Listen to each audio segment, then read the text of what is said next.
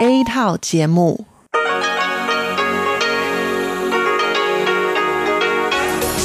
Đây là Đài Phát thanh Quốc tế Đài Loan RTI.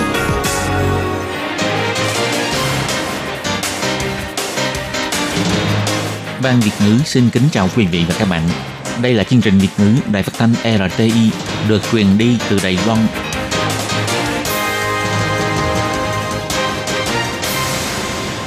Khi Nhi xin chào các bạn. Các bạn thân mến, các bạn đang đón nghe chương trình của Ban Việt ngữ Đài Tiếng Nói RTI được truyền thanh từ Đài Loan. Hôm nay là thứ Tư, ngày 23 tháng 10 năm 2019, tức nhằm ngày 25 tháng 9 năm kỷ hợi âm lịch. Chương trình của ngày hôm nay bao gồm các phần như sau. Mở đầu là phần tin tức thời sự Đài Loan, tiếp đó là chuyên đề tiếng Hoa cho mỗi ngày, cẩm nang sức khỏe và cuối cùng là chuyên mục ống kính rộng. Mở đầu là phần tin tức thời sự Đài Loan với các nội dung chính như sau. Vụ công nhân Hồng Kông giết hại bạn gái tại Đài Loan. Theo Tổng thống, vụ án này sẽ do Đài Loan xử lý. Kỷ niệm 70 năm chiến dịch cổ ninh đầu, Tổng thống nói hòa bình không vì thỏa hiệp nhượng bộ mà có được, mà phải dựa vào củng cố quốc phòng và đoàn kết quốc gia. Sau 3 năm cố gắng, giống vải Đài Loan bắt đầu được trồng thử sản xuất trái mùa tại Úc. Các hãng truyền hình lớn của các quốc gia hướng năm mới sẽ phát sóng tập phim về Đài Loan vào tháng 11 tới. Đề án trưng cầu dân Ý chỉ được phá thai khi mang thai trong vòng 8 tuần tuổi đã bị tổ chức phụ nữ chỉ trích không sát thực tế. Đài Loan đoạt Á quân tại cuộc thi cúp bánh mì thế giới. Sau đây xin mời các bạn cùng đón nghe phần nội dung chi tiết của bản tin.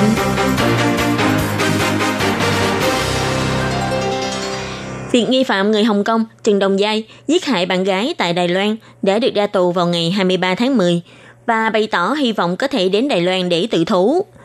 Tại hoạt động kỷ niệm 70 năm sự kiện chiến dịch cổ ninh đầu vào ngày 23 tháng 10, Tổng thống Thái Anh Văn đã phát biểu cho biết, trước đây, bà đã nhiều lần bày tỏ người bị hại và người gây án trong sự kiện này đều là công dân Hồng Kông. Bà cũng đã nhiều lần nhấn mạnh Đài Loan sẽ không từ bỏ thẩm quyền thụ lý, nếu chính quyền Hồng Kông không muốn sử dụng thẩm quyền thụ lý, đòi lại công bằng cho người bị hại Hồng Kông, thì vụ việc này sẽ do Đài Loan, Trung Hoa Dân Quốc đứng ra xử lý.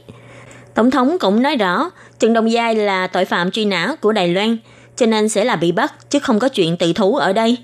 Tổng thống nói, 我也要特别来说明啊，这个案子的呃凶手啊，已经是我们啊所通缉的呃对象。 Tôi cũng đặc biệt nói rõ, trong vụ án này, hung thủ đã là tội phạm truy nã của Đài Loan, nên hắn là nghi phạm bị truy nã.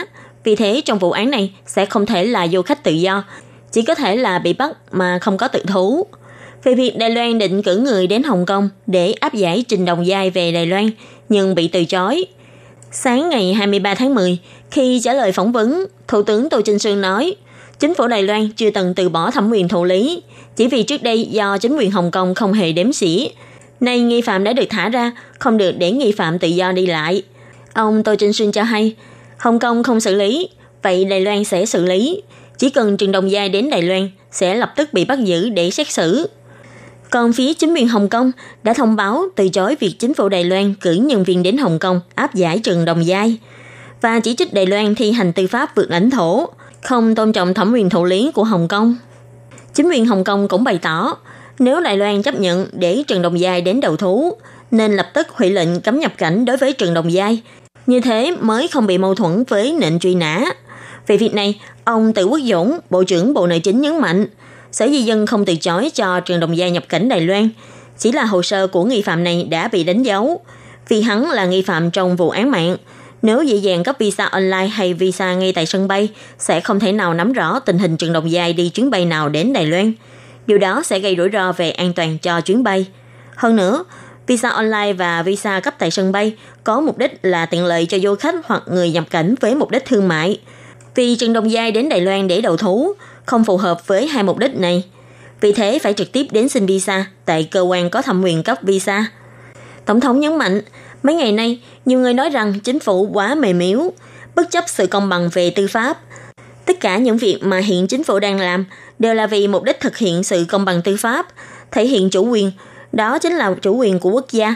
Tổng thống cũng chỉ ra, sắp tới sẽ tiếp tục yêu cầu chính quyền Hồng Kông phải có sự hỗ trợ tư pháp, nhất là phải cung cấp các chứng cứ quan trọng liên quan, kêu gọi chính quyền Hồng Kông đừng né tránh sự việc này.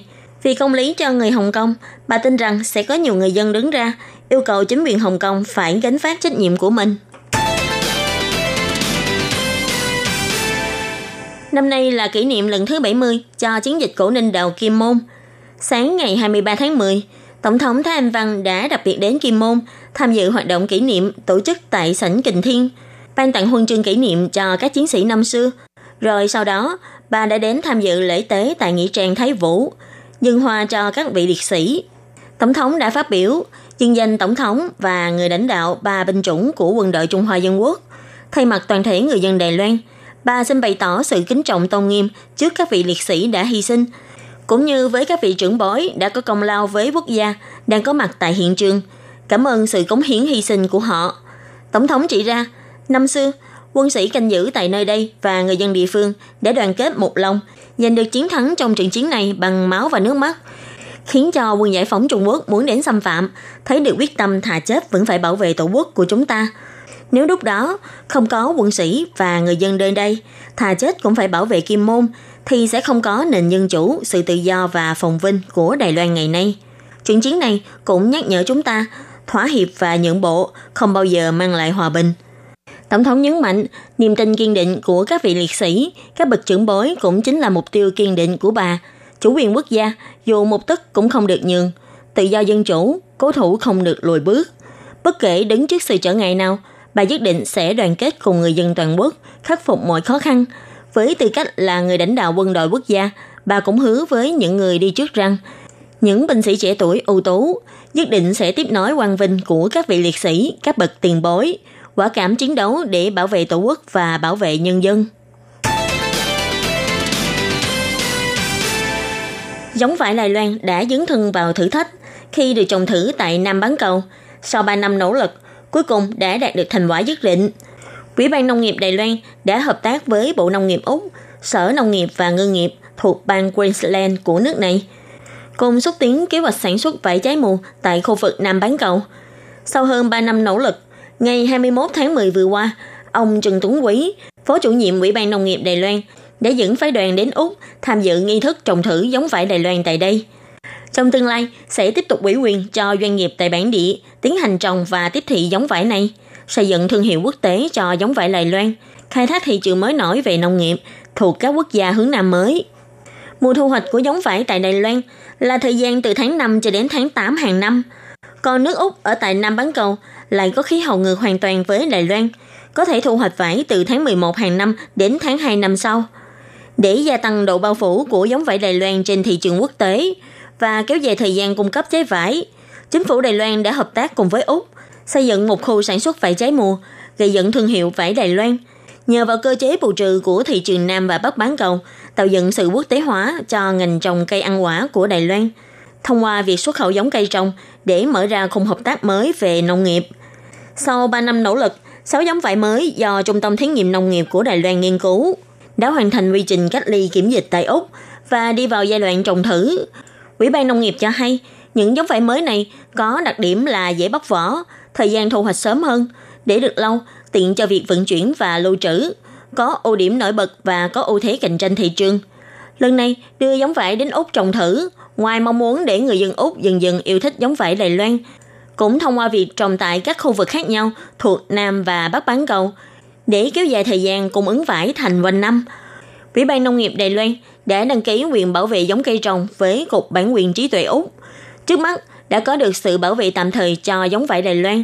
Để sau khi hoàn thành thủ tục, giống vải Đài Loan sẽ thông qua quy trình bảo vệ giống cây nghiêm ngặt, ủy quyền cho các doanh nghiệp tại địa phương tiến hành trồng và tiếp thị. Chiều ngày 22 tháng 10, Bộ Ngoại giao Đài Loan đã tổ chức họp báo về kế hoạch hợp tác truyền hình quốc gia hướng Nam mới, tuyên bố lần đầu tiên cùng với các kênh truyền hình lớn của bốn quốc gia, bao gồm Philippines, Việt Nam, Ấn Độ và Thái Lan, hợp tác cùng những người dẫn chương trình nổi tiếng, dùng ngôn ngữ bản địa sản xuất chương trình truyền hình Nắm tay Đài Loan, Embracing Taiwan. Chương trình này sẽ được phát sóng vào khung giờ vàng vào tháng 11 tới tại các quốc gia nêu trên. Đồng thời cũng có cho chiếu lại những đoạn hay của chương trình tại buổi họp báo.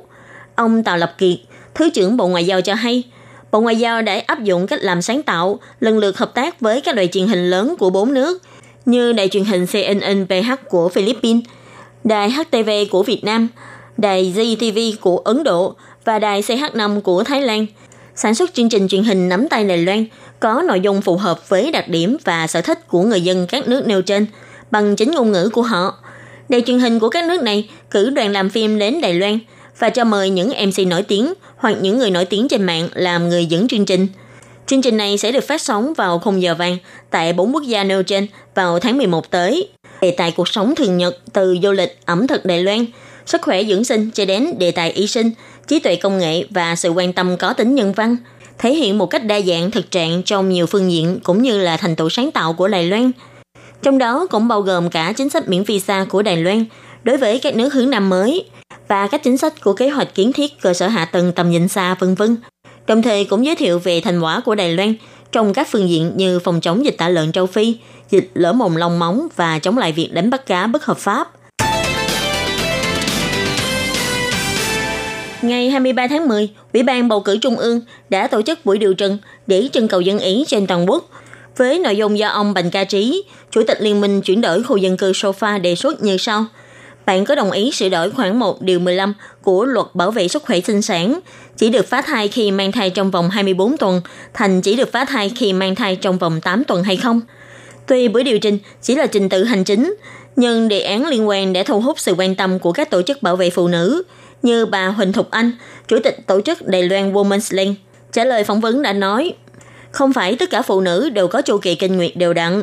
Có người khi phát hiện mình mang thai, thai nhi đã qua 8 tuần tuổi.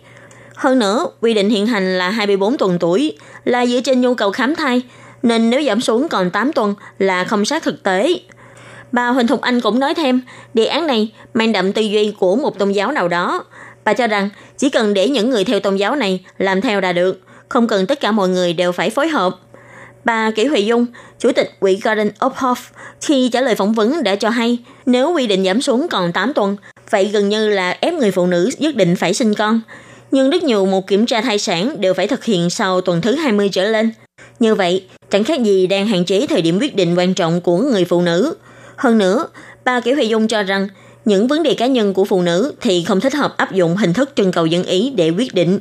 Quỹ Garden of Hope cũng cho rằng vì phụ nữ có quyền quyết định chấm dứt mang thai hay không chính là một tượng trưng của nhân quyền. Cho dù người phụ nữ không muốn mang thai vì bất cứ lý do gì đi chăng nữa thì cũng nên tôn trọng.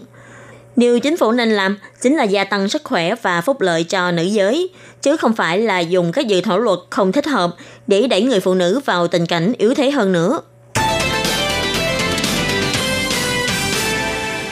Cúp bánh mì thế giới lần thứ bảy đã được tổ chức tại Pháp – Đội Lê Loan tuy không thể 3 năm liền đều loạt giải quán quân, nhưng vẫn giành được thành tích đáng gờm với giải Á quân. Những người dân Đài Loan có mặt tại hiện trường đã vui mừng vẫy quốc kỳ mừng chiến thắng. Cúp bánh mì thế giới 2 năm được tổ chức một lần. Ngày 21 tháng 10 vừa rồi, cuộc thi này đã được khai mạc tại Pháp. Đội tuyển Đài Loan có thể nói là đội tuyển thường xuyên giành chiến thắng trong cuộc thi này.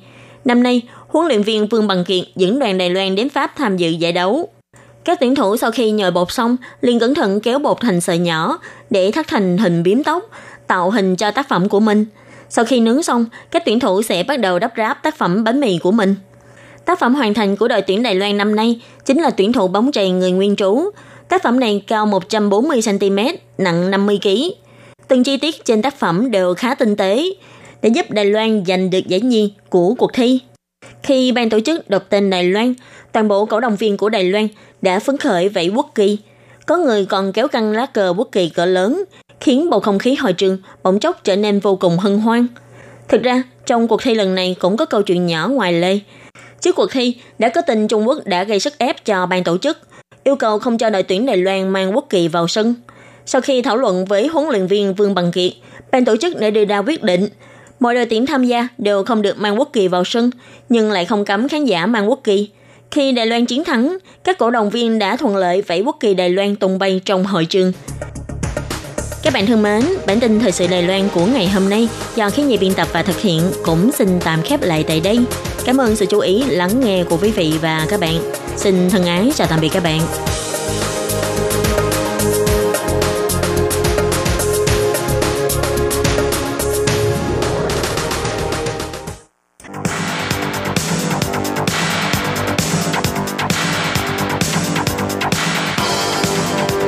Đây là đài phát thanh quốc tế Đài Loan RTI, truyền thanh từ Đài Loan.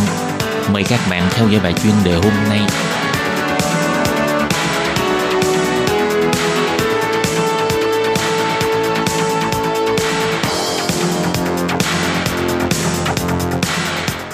Hello, tôi Kim xin kính chào các bạn. Hoan nghênh các bạn đã đến với bài chuyên đề ngày hôm nay. Các bạn thân mến, trong bài chuyên đề hôm nay tôi Kim sẽ giới thiệu với các bạn đề tài những người hy sinh cho cường quyền, cuộc chiến ở Yemen không ngừng nghỉ. Và sau đây, tôi Kim xin mời các bạn cùng đón nghe nội dung chi tiết của bài chuyên đề ngày hôm nay nhé.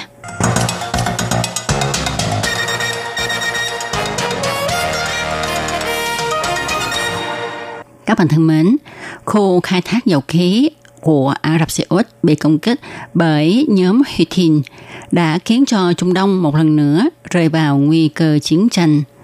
Nhưng đột nhiên, Houthi lại đề nghị chịu ngừng mọi công kích đối với Ả Rập Xê Út. Đối với việc này, đặc sứ của Liên Hiệp Quốc tại Yemen, Martin Griffiths bày tỏ sự ủng hộ và hoan nghênh sự việc này. Và sự việc này cũng đã lóe lên tia hy vọng cho cuộc chiến tranh đã diễn ra 4 năm ròng tại Yemen. Dưới hiệp ước mới này, cuộc chiến tại Yemen có thật sự sẽ kết thúc hay không để cứu vớt dân chúng đang sống trong cảnh làng tên mũi đạn là điều mà mọi người quan tâm. Cuộc cách mạng mùa xuân tại Ả Rập Xê Út vào năm 2011 đã mở đầu cho cuộc chiến tranh Yemen. Lúc đó, dân chúng yêu cầu Tổng thống Saleh, Tổng thống đương thời của Yemen, từ chức và Phó Tổng thống Hadi lên làm Tổng thống. Nhóm phiến loạn Houthi nhân thế chiếm lĩnh thủ đô Sana và do đó Yemen bị chia rẽ. Một bên thì do quân đội chính phủ cố thủ ở phía nam và phía tây Ả Rập, còn bên khác thì do quân phiến loạn Houthi cố thủ ở phía Bắc bao gồm cả thủ đô Ả Rập. Năm 2015, quân đội Liên minh Ả Rập Xê Út dẫn đầu phát động công kích Yemen, hy vọng cùng nhau hiệp lực giành được chính quyền toàn quốc. Quân đội Liên minh Ả Rập Xê Út cũng nhận được sự ủng hộ của Mỹ, của Anh, Pháp.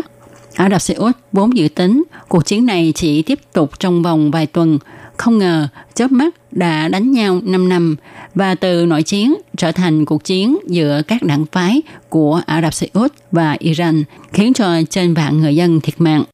Hiện nay cuộc chiến Yemen vẫn chưa kết thúc, nguyên nhân là nó liên quan đến lợi ích của nhiều quốc gia và nhiều đảng phái.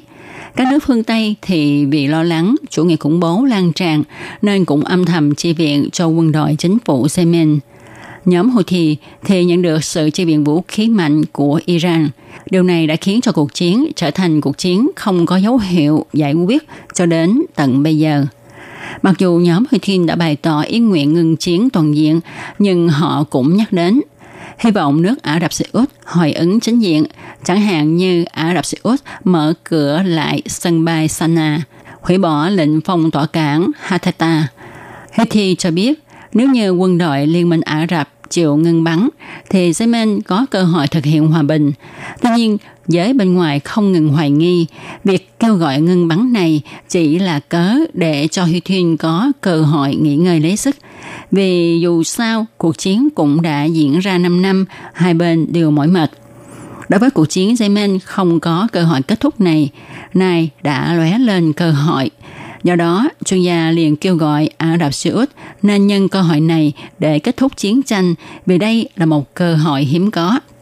Ngoài ra, phản ứng của nước Mỹ đối với việc khu khai thác dầu khí của Ả Rập đột nhiên bị tấn công đã khiến cho giới bên ngoài ngạc nhiên không kém. Mới đầu, Tổng thống Donald Trump nói, súng đã lên nòng, ám chỉ quân Mỹ có khả năng tấn công. Sau đó thì đổi lời là không xúc tiến xung đột xảy ra. Hiện nay, cuộc chiến Yemen đã khiến cho thế giới lâm vào nguy cơ nhân đạo nghiêm trọng nhất.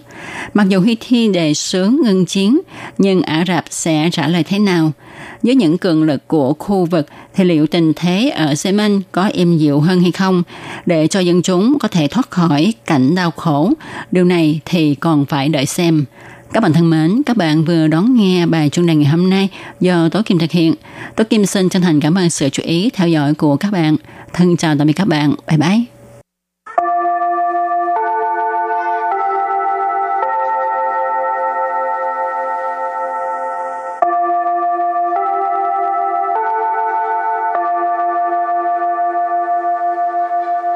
Xin mời quý vị và các bạn đến với chuyên mục Tiếng Hoa cho mỗi ngày do Lệ Phương và Thúy Anh cùng thực hiện.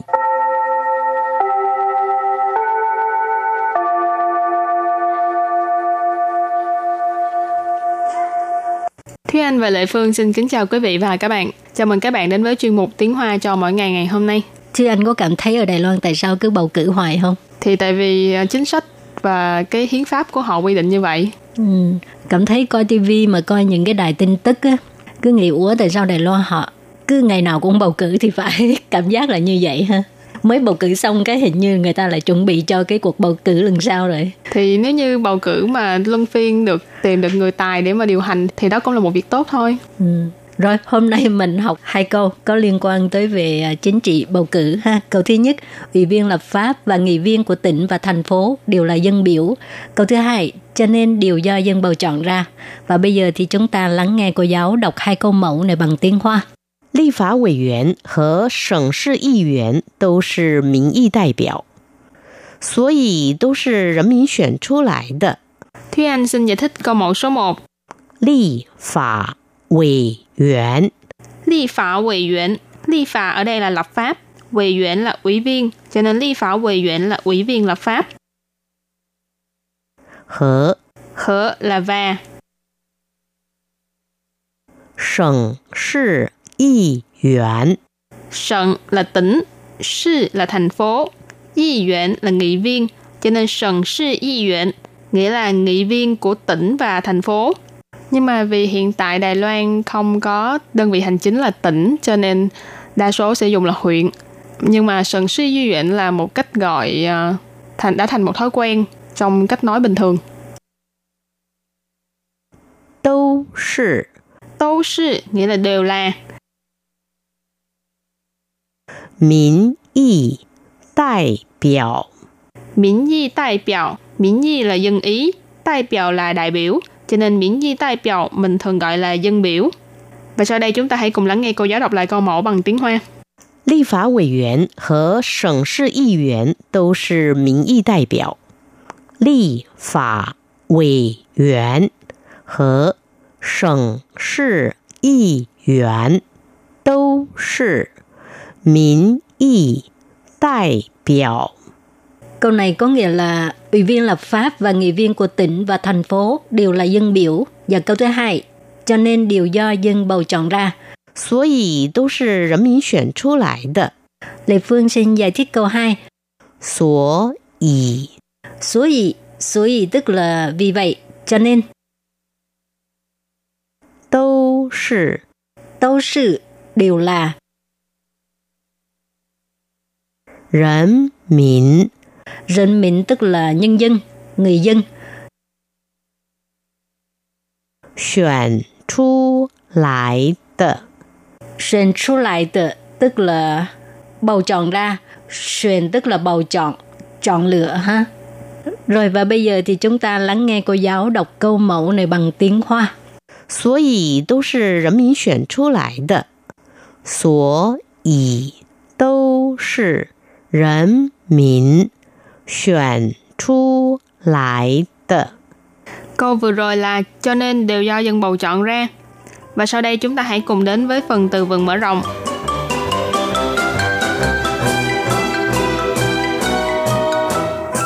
国会议员，国会议员， Của hội y viện nghĩa là nghị sĩ quốc hội. 立法院，立 法院， Ly Phả院có nghĩa là viện lập pháp. 行政院，行政院， Xiển Trân院nghĩa là viện hành chính. Và sau đây chúng ta hãy cùng đặt câu cho những từ vựng mở rộng. Từ đầu tiên là của hội y viện nghĩa là nghị sĩ quốc hội. 最近有几位美国国会议员都表示支持台湾，引起了热烈讨论。 最近有几位美国国会议员都表示支持台湾，引起了热烈讨论。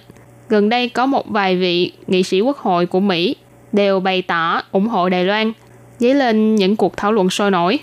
最近 là gần đây, dấu chỉ quay là có một vài vị. Mỹ quốc là nước Mỹ, Quốc hội nghị viện là nghị sĩ quốc hội. cho nên có chỉ vị Mỹ Quốc Quốc hội nghị viện là có vài vị nghị sĩ quốc hội của Mỹ Tô biểu 示 là đều bày tỏ Chứ chỉ là ủng hộ Thái Quan là Đài Loan Dính chỉ là giấy lên, dẫn đến Rơ liệt là nhiệt liệt Ở đây mình dịch là sôi nổi Thảo luận là thảo luận。Cho nên dính chỉ là rơ liệt thảo luận Nghĩa là giấy lên những cuộc thảo luận sôi nổi 好, bây giờ đặt câu cho từ Ly Pháp Viện, Viện lập pháp ha. Lão công đoàn thể 今天到立法院前抗议。劳工团体今天到立法院前抗议, tức là đoàn hôm nay đoàn thể lao động đến trước cửa viện lập pháp để biểu tình.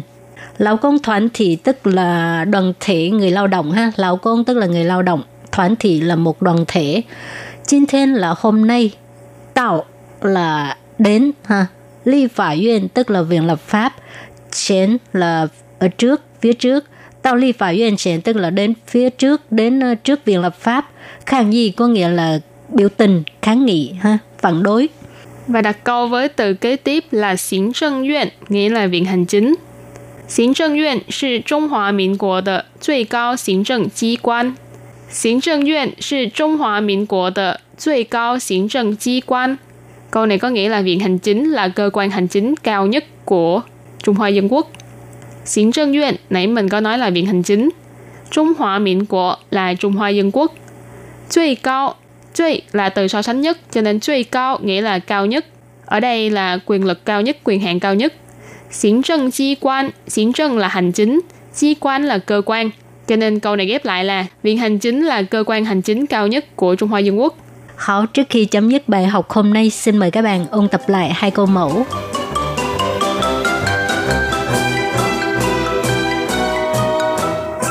立法委员和省市议员都是民意代表。立法委员，立法委员，立法 ở đây là lập pháp, 委员 là ủy viên, cho nên 立法委员 là ủy viên lập pháp. 和 和 là và. 省市议员，省 là tỉnh, 市 là thành phố, Yi yuan là nghị viên, cho nên sần sư yi yuan nghĩa là nghị viên của tỉnh và thành phố. Đâu sư Đâu sư nghĩa là đều là.民意代表 Miễn y đại biểu Miễn y là dân ý, đại biểu là đại biểu, cho nên miễn y đại biểu mình thường gọi là dân biểu. Và sau đây chúng ta hãy cùng lắng nghe cô giáo đọc lại câu mẫu bằng tiếng Hoa. 立法委员和省市议员都是民意代表。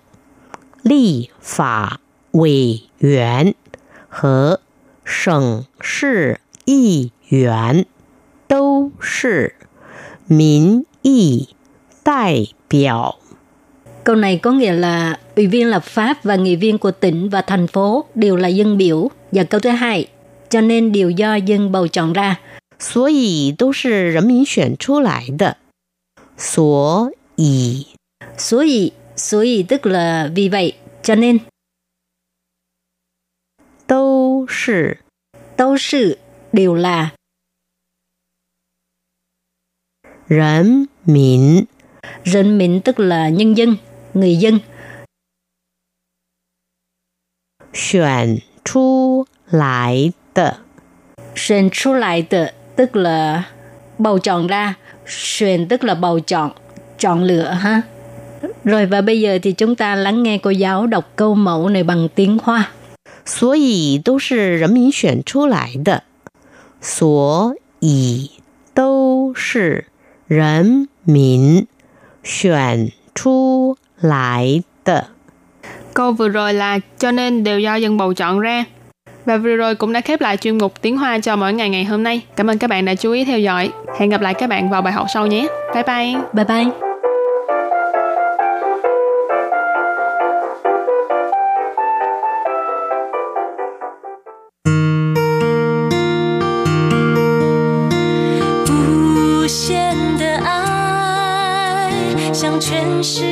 Hãy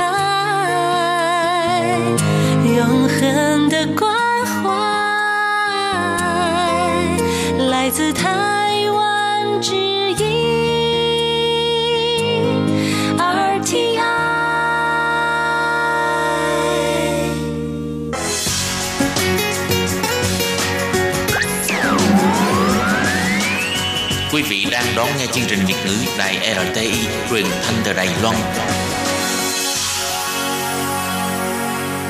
Mời các bạn theo dõi tiết mục Cẩm nang sức khỏe do Tố Kim thực hiện. Tiết mục Cẩm nang sức khỏe sẽ cung cấp những thông tin về sức khỏe cho các bạn tham khảo, chăm sóc tốt sức khỏe mình. Hello, tôi Kim xin kính chào các bạn. Hoan nghênh các bạn đã đến với chương mục cẩm nang sức khỏe ngày hôm nay. Các bạn thân mến, không biết là các bạn đã từng nghe qua căn bệnh teo đa hệ thống hay chưa ha? Thì à, căn bệnh này là một căn bệnh hiếm gặp và không có thuốc chữa, khiến cho người ta khi mà nghe bác sĩ chẩn đoán chính xác là mình mắc bệnh này thì mọi người đều thất vọng tại vì không có thuốc chữa và dần dần các hệ thống trong cơ thể của mình sẽ suy thoái và tử vong. Tuy nhiên, các nhà khoa học Đài Loan đang cố gắng tìm tòi nghiên cứu ra thuốc để chữa trị bệnh này. Trong giai đoạn hiện nay thì họ vẫn chưa tìm ra được cách chữa trị. Tuy nhiên, họ đã nghiên cứu ra loại thuốc làm chậm đi sự thoái hóa của các hệ thống trong cơ thể con người khi mà con người mắc chứng bệnh này. Các nhà khoa học của Đài Loan đã thắp sáng một tia hy vọng cho các bệnh nhân mắc chứng bệnh teo đa hệ thống. Vậy sau đây tôi Kim xin mời các bạn cùng theo dõi nội dung chi tiết của bài chuyên đề hôm nay để biết rõ hơn về căn bệnh teo đa hệ thống, gọi tắt là MSA cũng như là quá trình tìm tòi nghiên cứu thuốc để điều trị bệnh này của các nhà khoa học Đài Loan nhé. Xin mời các bạn cùng đón nghe.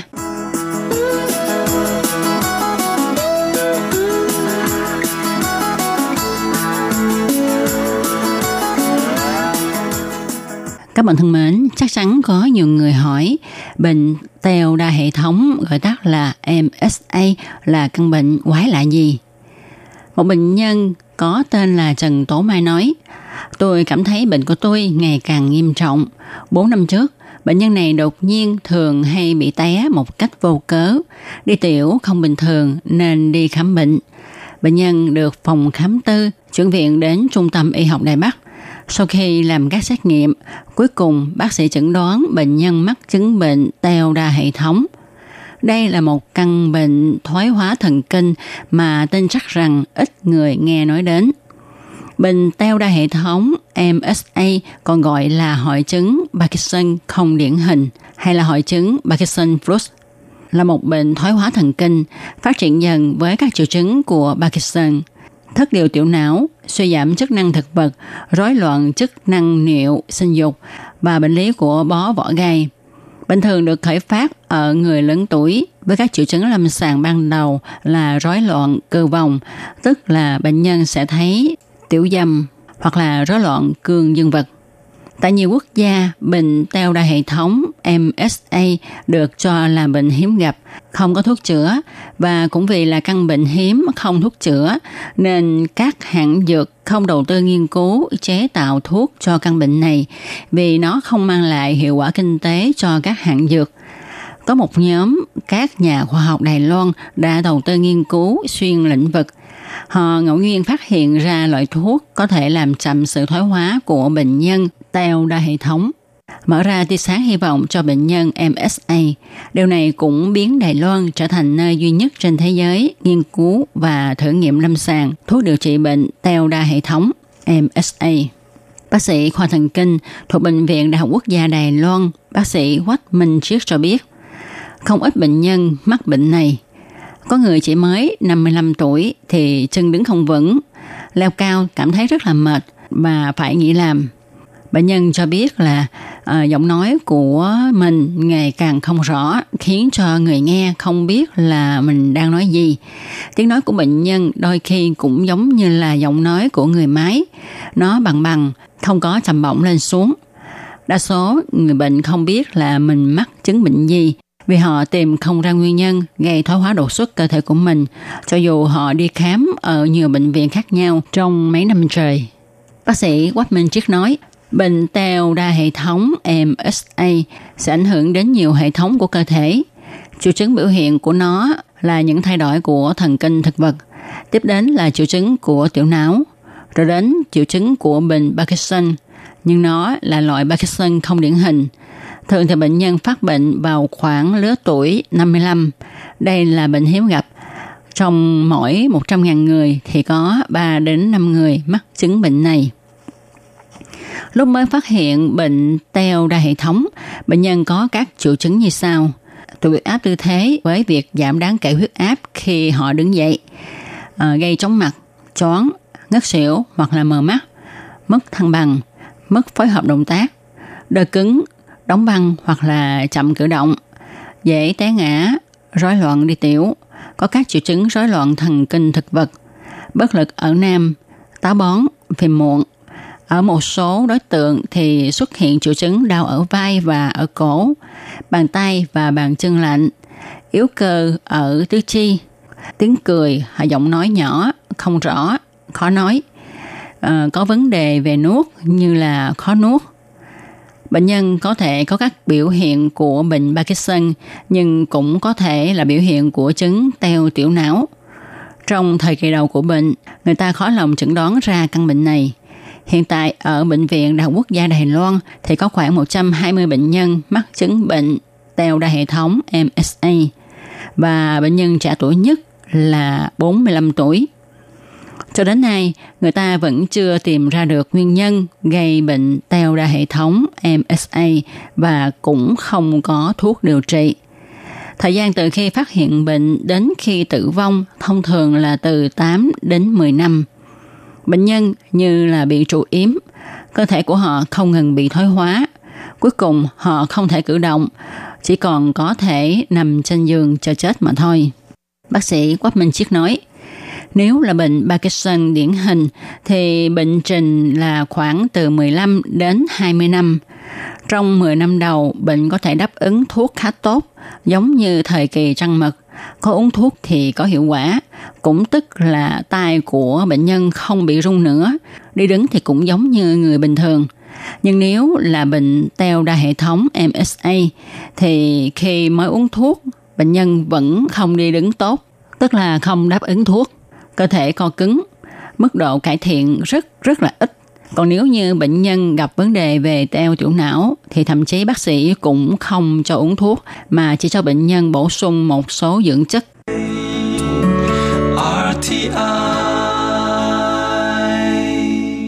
Không có thuốc chữa không phải là một câu nói đùa. Nếu như có một ngày bác sĩ phán câu này đối với bệnh tình của mình, một căn bệnh vượt quá tầm điều trị của nền y học hiện đại, thì bạn phải làm sao? Một bệnh nhân cho biết ông mắc bệnh đã 5 năm, cử động của tứ chi nhanh chóng thoái hóa, nói năng biểu đạt ngày càng khó. Đôi mắt của ông còn rất linh hoạt, nhưng linh hồn ông lại bị nhốt trong cơ thể bị bệnh. Ông dùng sức lực của toàn thân nói – Tôi nguyện quyền tặng đại thể của mình để thực nghiệm nhằm giúp đỡ những người mắc căn bệnh quái ác này. Vì ông nghĩ rằng, căn bệnh này không có thuốc điều trị thì mang tôi ra thực nghiệm. Có thể cứu được mọi người là điều quan trọng. Tôi không muốn mọi người mắc căn bệnh giống tôi. Việc tìm tòi nghiên cứu các điều trị căn bệnh này không phải chỉ là hô khẩu hiệu mà hiện nay Bệnh viện Đại học Quốc gia Đài Loan đã cùng hợp tác với các khoa tâm lý của bệnh viện thông qua thí nghiệm kết hợp thử nghiệm lâm sàng trên chuột đã cùng sáng chế ra thuốc điều trị bệnh teo đa hệ thống MSA. Giáo sư Lại Văn Tung nói, Chúng tôi gọi thí nghiệm này là thí nghiệm Rotarot bạn có thể thấy một con chuột di chuyển rất nhanh theo vòng quay của bánh xe đồ chơi của chuột. Con chuột bị bệnh thì nó sẽ té một cách nhanh chóng. Điều này cho thấy chuột bị bệnh không có năng lực điều tiết động tác của cơ thể. Nó không thể hoàn thành chuyện đơn giản này như khi nó khỏe mạnh. Chúng tôi cho con chuột uống loại thuốc mà chúng tôi phát minh ra, rồi quan sát xem là có cải thiện được nhịp điệu cơ thể của chuột hay không, để cho chuột có thể chơi vòng quay lâu hơn. Qua thử nghiệm này, đội nghiên cứu phát hiện ba con chuột đồng thời được đặt trên vòng quay cho chúng chơi. Con bị bệnh nhanh chóng té xuống. Sau khi điều trị thuốc cho nó, thì nó có thể chơi vòng quay được một phút 10 giây. Điều này cho thấy thuốc mới này có khả năng giúp cải thiện năng lực điều tiết động tác tứ chi của bệnh nhân.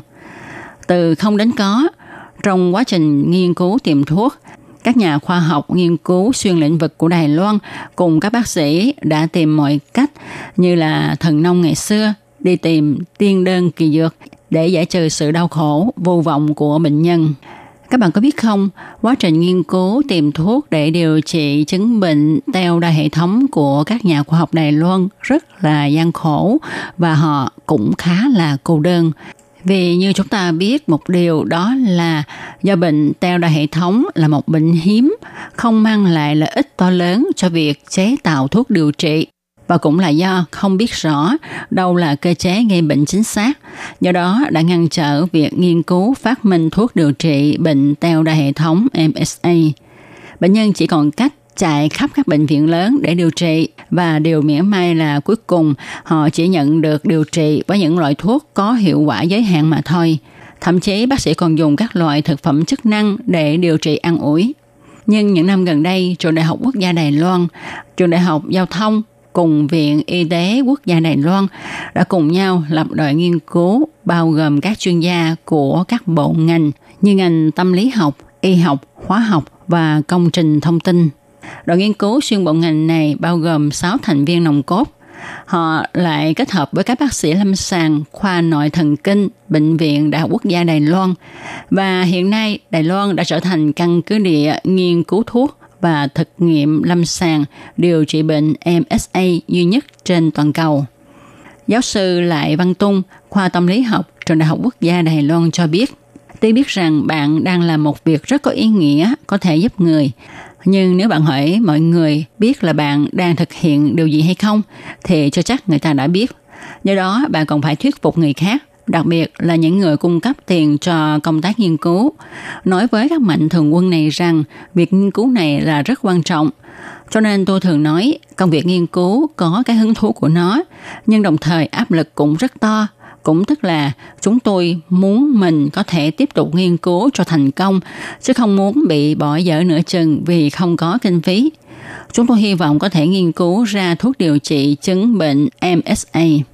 Đội nghiên cứu khắc phục muôn vàng khó khăn thông qua thống kê dữ liệu về những tiến triển của bệnh nhân để quan sát những thay đổi của người bệnh sau khi dùng thuốc. Bác sĩ Watman Triết nói, trong giai đoạn hiện nay, về phương diện hiểu biết căn bệnh này, đích thực y học vô lực. Nhưng đây cũng là phương hướng chờ đợi chúng ta nghiên cứu. Là một bác sĩ, khi khám bệnh, thấy bệnh nhân không ngừng tăng tốc độ thoái hóa, trong lòng cảm thấy mình bất lực. Tuy nhiên hiện nay, đã có nhóm chuyên gia nghiên cứu căn bệnh này. Việc đối kháng căn bệnh teo đa hệ thống MSA tuy còn khó khăn và là một chặng đường lâu dài gian khổ, nhưng bệnh nhân đã không còn cô đơn, chống chọi một mình. Với sự nỗ lực của bệnh nhân và người thân của họ, các thành viên trong đội nghiên cứu của Đài Loan đang đi tìm tiên đơn cho căn bệnh teo đa hệ thống MSA. Thời điểm này, ngoài sự nỗ lực của đội nghiên cứu ra, bệnh nhân cũng trở thành một trong những thành viên của đại đội thần nông. Họ dũng cảm đối mặt với căn bệnh quái ác này và dũng cảm thử thuốc để mang lại hy vọng và tương lai cho bệnh nhân teo đa hệ thống trên toàn thế giới. Mọi người cùng nhau hy vọng rồi sẽ có một ngày các chuyên gia sẽ tìm ra loại thuốc phòng chống cũng như là điều trị căn bệnh quái ác này.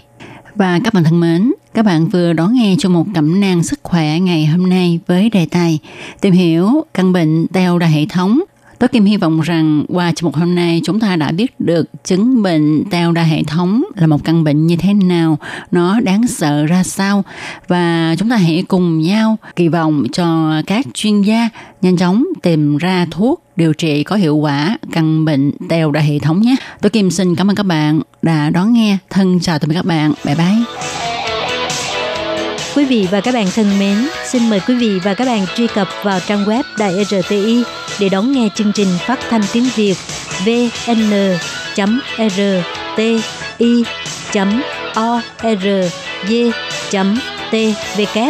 và cũng có thể truy cập FB fanpage của Ban Việt ngữ RTI tiếng Việt.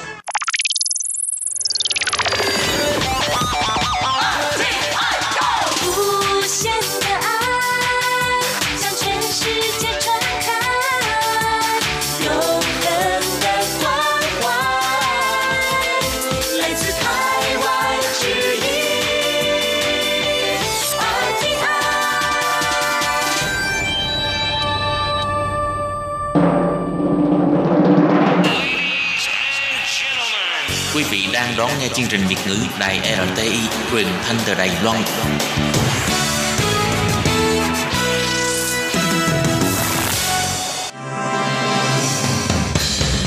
Hoan nghênh quý vị và các bạn đến với chuyên mục Ống kính rộng giới thiệu những thông tin Đài Loan liên quan tới ngoại giao, giáo dục, nông nghiệp, khoa học công nghệ, xã hội, vân vân do Hải Ly thực hiện.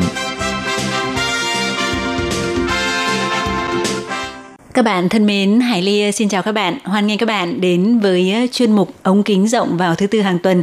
Và hôm nay thì ờ, chuyên mục Hải Ly rất là vinh hạnh mời đến một tác giả trẻ đến từ Việt Nam, đó là An Nhiên. Trước tiên thì Hải Ly xin trân trọng gửi lời chào tới An Nhiên. Dạ, em chào chị ạ. À, chào các bạn đón nghe chương trình của đài RTI thì hiện mình là Nhiên và mình đang sống ở Đài Loan được 3 năm rồi và mình có một cái ờ, công việc uh, hơi, hơi hơi chính và hơi phụ một chút đó là công việc viết lách mình thường tự gọi bản thân là một người kể chuyện uh, và mình ghi chép lại những cái câu chuyện của bản thân của những người xung quanh và chia sẻ lại với mọi người ừ, thì uh, An Nhiên đã từng tốt nghiệp đại học ở Trung Quốc và hiện nay đang theo học thạc sĩ về văn học tại trường Đại học Trung ương tại Đào Viên, Đài Loan. Thì ờ, hôm nay Hải Ly muốn mời An Nhiên tới ờ, chia sẻ với ờ, các bạn về cái ý định là muốn viết một cuốn bút ký có liên quan đến cuộc sống của những người Việt tại Đài Loan với tự tựa đề là Giấc mơ ngọc thì trước tiên mời An Nhiên hãy chia sẻ một chút là An Nhiên có cái ý định này từ bao giờ và tại sao mình lại có ý định viết cái cuốn bút ký này ạ? Em có ý định viết cuốn bút ký này thì là khoảng 2 năm trước. Và em cũng đã bắt đầu có những cái ghi chép đầu tiên. Thì lý do thì đó là tại mà thì trước khi em sang Đài Loan em không có một cái khái niệm gì về Đài Loan hết. Tức là những cái điều em biết về Đài Loan như là một tờ giấy trắng luôn. Tại vì thậm chí là visa em sang Đài Loan em chỉ có 3 ngày trước khi bay thôi. Em đến Đài Loan khá là đột ngột tại vì khi đó mình còn không biết chắc là mình sẽ đi cho nên mình cũng không có làm bài tập không tìm hiểu gì nhiều về Đài Loan. Và khi mà em sang với cuộc sống bên này thì em tiếp xúc được uh, rất nhiều điều. Uh, đầu tiên đó là khi mà em đến Đài Loan thì em nói tiếng Trung giọng của em hoàn toàn là giọng của đại lục luôn. Uh, tức là khi em đi ra ngoài đường em nói chuyện với người ta em đi mua đồ này em nói chuyện ai cũng nhìn em bằng mày đến từ Trung Quốc à? Em nhận được cái ánh nhìn nó khá là không thân thiện nhưng mà em bảo là em không phải người Trung Quốc là người Việt Nam. Thì khi đó thì họ mới hòa nhã hơn một chút và thiện ý hơn một chút. Và họ bắt đầu tức là họ có những cái câu hỏi hỏi về Việt Nam hỏi về Đài Loan hỏi về Trung Quốc. Ừ. thì đấy là những cái cảm nhận đầu tiên khi em đến Đài Loan. Và sau đó là khi mà ngoài học tập thì em có làm thêm một số công việc như là đi phiên dịch. Thì có cơ hội được tiếp xúc nhiều hơn với những bạn đi làm. Và cả những um, cô dâu ở Việt Nam. Thì uh, đến lúc đấy thì em nhận thấy là thường những người xa quê thì ai cũng có câu chuyện tức là mỗi người có những cái câu chuyện khác nhau và có những cái câu chuyện làm mình cứ bị ám ảnh mãi. Cho nên là em nghĩ là mình nên chia sẻ cái câu chuyện đấy ra tại vì là bạn bè xung quanh mình nhiều khi là ừ họ có thể là họ ngồi tâm sự với mình thôi nhưng mà họ lại không có cái khả năng là truyền đạt để cho người khác biết cái câu chuyện của họ. Ừ. họ không không không thể nói ra được những cái điều mà họ cảm thấy khó khăn ở trong cuộc sống thì em nghĩ đấy cũng là một cách mình có thể là đồng hành với bạn bè mình.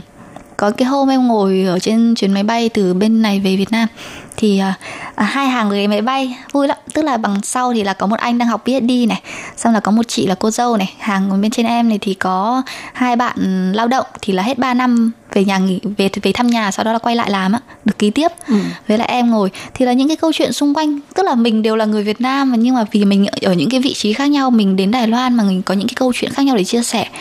Và thực ra thì em rất là thương mọi người học sinh rất là vất vả có những bạn bảo là những cái bạn nhận được diện học bổng chẳng hạn thì uh, bảo là sướng lắm không phải lo tiền bạc gì cả. Ừ. nhưng mà thực ra là ở cạnh em với những cái bạn ở cùng trường em thì sáng sớm 9 giờ đã lên trên phòng thí nghiệm đến tối sau khi là hai ba giờ đêm mới về. Wow. Thì tức là những cái câu chuyện như thế người ta cũng không biết. Và không phải là những bạn nào học bổng thì cũng là có một cái mức học bổng cao và ổn định. Thì có ừ. những bạn vẫn phải đi làm thêm bình thường còn những cái bạn ví dụ như bạn học ngôn ngữ thì là ai cũng bảo là học ngôn ngữ thì chỉ có học tiếng thôi thì có gì mà khó. Nhưng mà thực ra học ngôn ngữ thì là học phí rất là cao.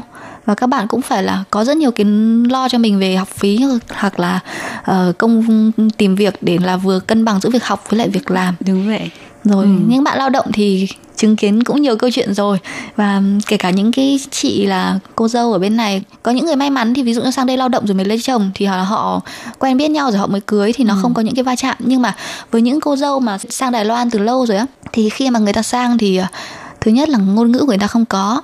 Người ta sẽ phải trải qua một cái khoảng thời gian rất là khó khăn để hòa nhập với cuộc sống bên này. Và sau đó là còn phải uh, tìm công việc ờ, sau này là còn dạy con cái nữa. Thì em nghĩ là cái những cái câu chuyện đó thì là không phải người ở nhà nào người ở Việt Nam mình ai cũng hiểu. Và ở đây cũng thế nhiều người họ không cảm không không không thông cảm cho nhau. Cho nên là em hy vọng là mình có thể làm cái điều gì đó để um, giúp mọi người chia sẻ cái câu chuyện của mình. Ừ, có nghĩa là như An Nhiên chia sẻ là chỉ trên một chuyến bay thôi mà đã có rất là nhiều những cái ờ, đối tượng người Việt khác nhau sang đây sinh sống có thể theo các diện là hôn nhân này, đi du học này, đi làm việc này. Thế và trong ờ, cùng một cái nhóm đối tượng với nhau thì có thể là mỗi một người, cái cuộc sống do cái điều kiện khác nhau cũng như là sự may mắn của mỗi một người.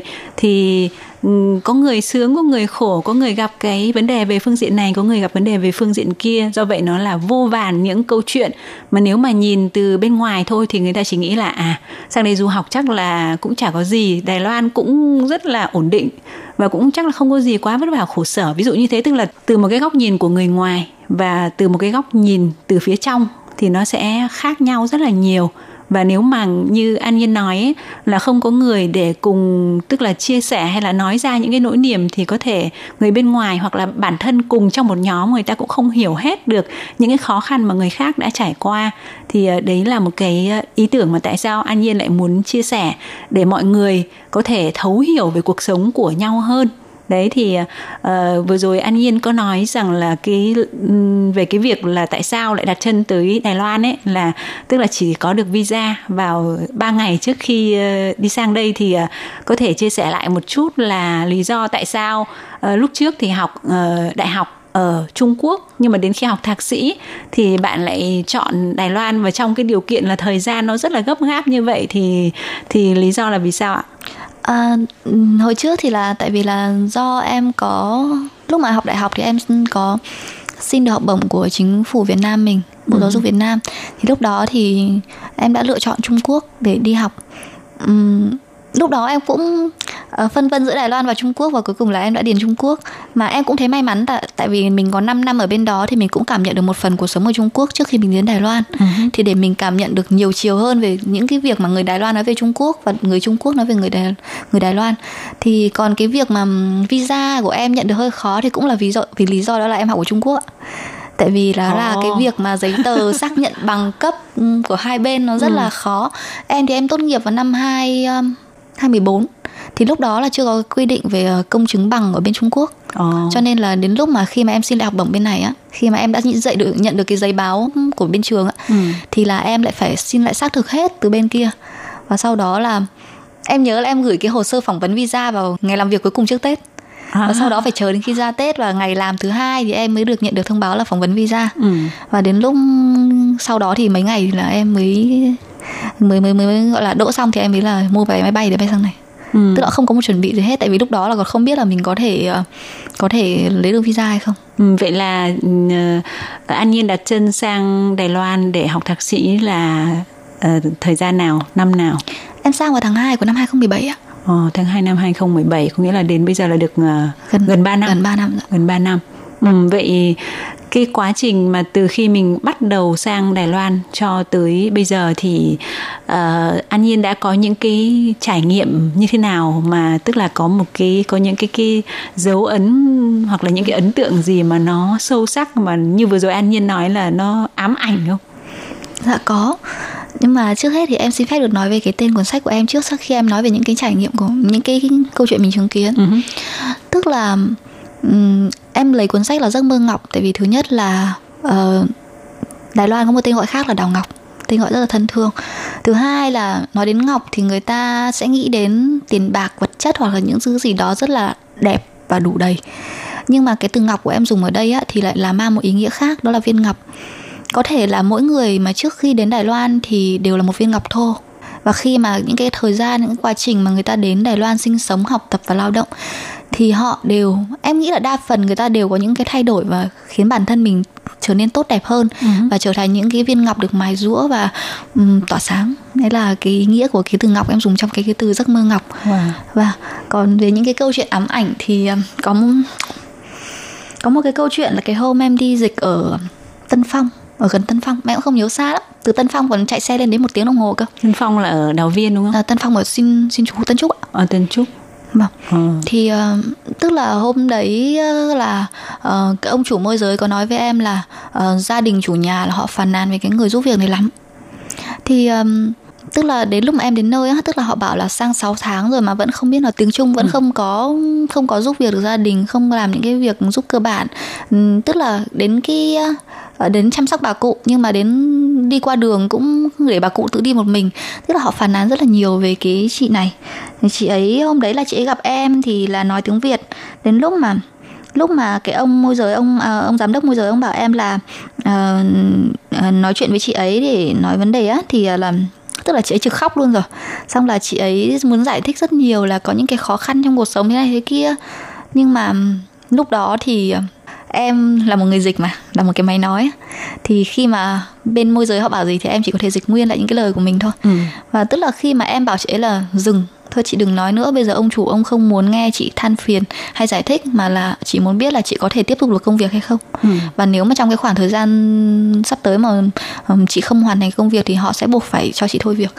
Tức là cái hôm hôm đấy em nghĩ là cái buổi dịch ám ảnh nhất đối với em Ờ. tại vì là mình biết là người ta rất cần sự giúp đỡ và người ta ở trong một cái môi trường bị cô lập hoàn toàn như thế nhưng mà mình không có làm được cái gì ngoài cái khả năng của mình cả hồi đấy em cũng hơi tiếc là không có để lại số điện thoại để chị ấy có thể liên lạc nhưng mà em nghĩ đấy cũng không phải là một cách tốt nếu mình để lại số điện thoại cho chị ấy liên lạc tại vì Ừ. là nhiều khi cái sự mà trước khi người ta sang Đài Loan người ta phải chuẩn bị sẵn tâm lý cho mình Ừ. về ngôn ngữ về mình sẽ buộc phải rơi một cái cuộc sống hoàn toàn không phải là cái cuộc sống như mình đang sống ở Việt Nam Và mình phải và phải, chuẩn bị cố gắng. đúng rồi Ừ.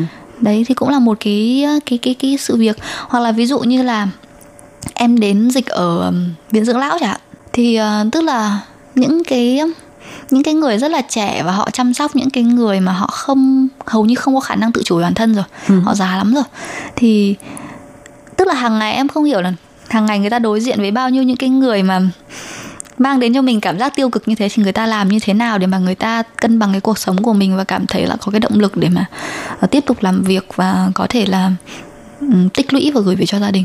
Tức là em thấy những cái câu chuyện như thế nó nó nó nó, nó rất là ám ảnh, Ờ. ám ảnh đối với em. Ừ. Cái này thì Hải Ly có thể một phần nào hiểu được bởi vì Hải Ly cũng đã ờ, khi cách đây 19 năm khi mà mới bắt đầu đặt chân sang Đài Loan thì Hải Ly cũng làm phiên dịch cho công ty môi giới. Cái điều này thì không phải chỉ riêng Hải Ly hay là An Nhiên mà rất nhiều người, đặc biệt là những bạn làm nghề phiên dịch đã từng trải qua và đôi khi cũng là, gọi là, cái công việc miếng cơm manh áo nhưng nếu có cơ hội để chọn ấy, thì, gọi là, mình mình sẽ ờ, tức là không không không thích làm cái công việc đấy lắm bởi vì nó sẽ phải đưa mình vào những cái mà mình cảm thấy như An Nhiên nói rất là dây dứt rất là ám ảnh. Nhưng mà đó cũng là một thực tế cuộc sống mà Hải Ly nghĩ rằng là mỗi một chúng ta cũng đều phải học cách làm như thế nào để để khắc phục hết. Và cái cuốn uh, bút ký uh, giấc mơ ngọc này của An Nhiên ấy thì bạn dự định là sẽ tập hợp khoảng bao nhiêu câu chuyện? À, cuốn bút ký này thì em dự định là viết cả hai thứ tiếng đó là tiếng Trung và tiếng Việt. Thì ờ, cho nên là số lượng câu chuyện có thể sẽ không được nhiều, tại vì là cái độ dày của cuốn sách nó sẽ không cho phép là mình quá dày, tại vì là song ngữ mà. Nên là chắc là em sẽ tập hợp khoảng 22 câu chuyện. Nhân vật thì em hy vọng là sẽ có khoảng tầm 19 nhân vật tại Và- sao lại 19 nhân vật mà lại 22 câu chuyện Ừ, có nghĩa là có em, em những dành nhân cho vật em dành cho mình ba câu chuyện. Oh. vâng thì à, để tiếp tục tìm hiểu về cuốn bút ký Giấc mơ ngọc với 19 nhân vật và 22 câu chuyện do An Nhiên dự định cho ra mắt thì à, Hải Ly xin mời các bạn tiếp tục theo dõi phần cuối cuộc trò chuyện của chúng tôi trong buổi phát vào tuần sau nhé. Hải Ly cũng xin phải nói lời à, tạm biệt với An Nhiên và các bạn tại đây. Hẹn gặp lại vào tuần sau. Bye bye.